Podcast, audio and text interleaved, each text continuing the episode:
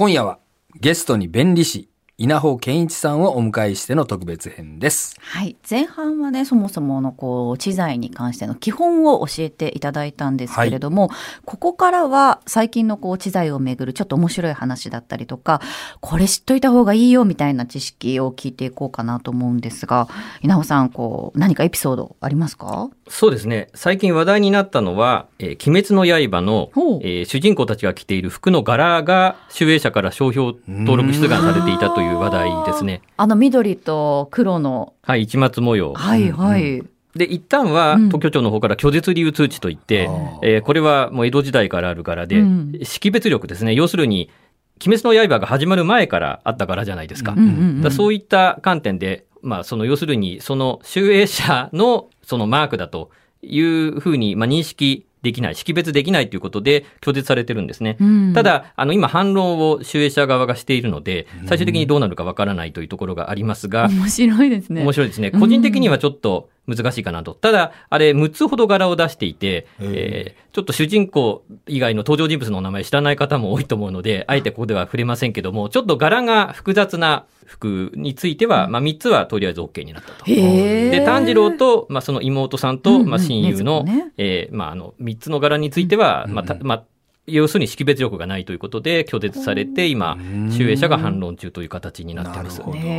で、面白い。ですね。で、うん。これ、実際に商標権を取ってしまうと、うん。同じような柄を、まあ、使って服とかを作ると、じゃあ商標権侵害になるのかといったような問題がありますので、うん。まあなんかこれ、誰が見ても鬼滅の刃だよねというふうに今は思っていても、うんまあ安易に権利を与えると、うんうんまあ他の人たちが使えなくなるっていうところもあるので、そうですよね。そうです。そういった意味では、あの、商標権っていうのは非常に難しいはあところがありますね。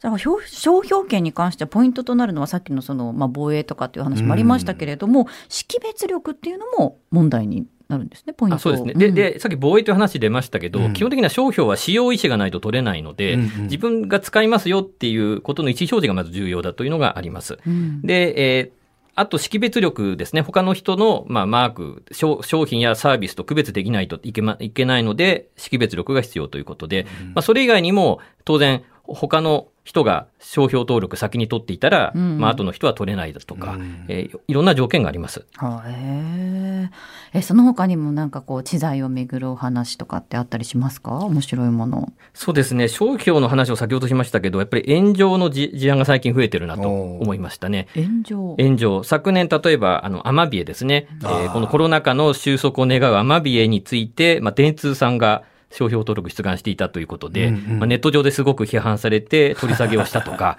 えーあ、取り下げたんですね。取り下げましたへね。ーだ最近は、こう、ネットで 批判されると、まあ、やめるというようなことも、えー起こってますし、まあ、実際に、まあ、それはある意味、まあ、賢明な判断である場合もありますねうん。だから、権利を取ることは大切なんですけど、やいわゆるレピュテーションリスクですよね。うん最近は、やっぱりこう、ネットで悪い噂が流れてしまうと、うんもう一気にネガティブな、こそうですねそうですね。もう袋叩きにされてしまいますから。独占しやがってみたいな そうです、そうです。ねですから、事前にそういう炎上を防ぐっていうのもとても重要だというところは、あうんのありますね。いやーでもなかなかそのアマビエとかもね昔からあるものなのに、うんもうそういう商標登録してるとそかうですよね。うんまあなんかちょっと話題になったらね、先んじて登録とかする人いるいますもんね。そうです。で、商標が他の知的財産権の違う点は、これ営業標識に関する権利なので、自分で作ったものでなくてもいいんですね。自分の創作物でなくてもいいわけです。例えば、孫子兵法家でも、うん孫子の兵法っていうのは別に一般の一ね。般の言葉ですから、うんうんあでただ、あの、それを使っているのが、まあ自分だけっていうようなことで、いわゆる識別力ですよね。それがあれば、あの、まあ他のいろんな条件もありますけども、商標登録できるということもありまして、うん既存の言葉だからダメとかいうわけではないんですね。その線引きがね、なかなかね。だって最近ですと、例えば、能率のお風呂が沸きましたっていう、あの、クラシックの音楽が流れてから、お風呂がなり、あ沸きましたっていう、えー言葉が入るのが商標登録されたんですけどもへー、あれもクラシックの音楽も、うん。お風呂が沸きましたっていう日本語も、うんうん。別に、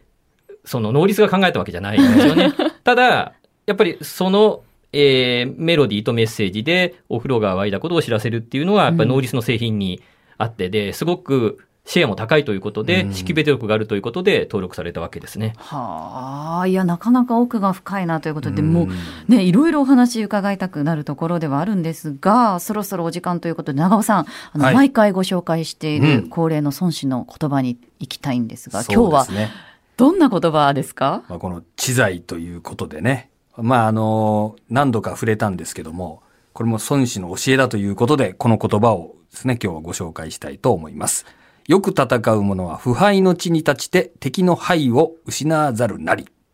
です。うん。まあ、これ優れたね、あの将軍はですね、まず負けない準備、腐敗のですね、負けないっていうことですね。うんえー体制を整えておいてから、敵がですね、ミスったりね、弱みを見せるのを見逃さずに、そこを攻めると。まあ、こういう教えなんですけども、まさに知財っていうのはですね、まあ、やっぱり自社がきちんとやってきたことを守っていくっていうかね、まあそういう、まず守りをきちんと固めておくっていうのがまず第一義だと思うんですよ。さらに、えーそれでこう、競合他社とかがですね、まあそういうこう、何らかのこう、不備というか、そういうものがあったらですね、そこを攻める。まあそこでもまた知財の権利がね、まあ有効になる。まあそういうえーものだと思うんです。大手企業はいろんな、あの、ね、そういう人員もいて、えーコストもかけていろいろ取り組んでると思うんですけども、やっぱり中堅中小だとこの辺の意識が非常に低い会社さんがあるんで、やっぱりビジネスを広げていこうと思ったらですね、まあこの知財っていうのをぜひ、えー有効に使っていったらいいんじゃないかなと思います。稲尾さんいかがですか？いや、全くその通りですね。ん本当に機材をぜひ有効に使っていただきたいと思います。はい。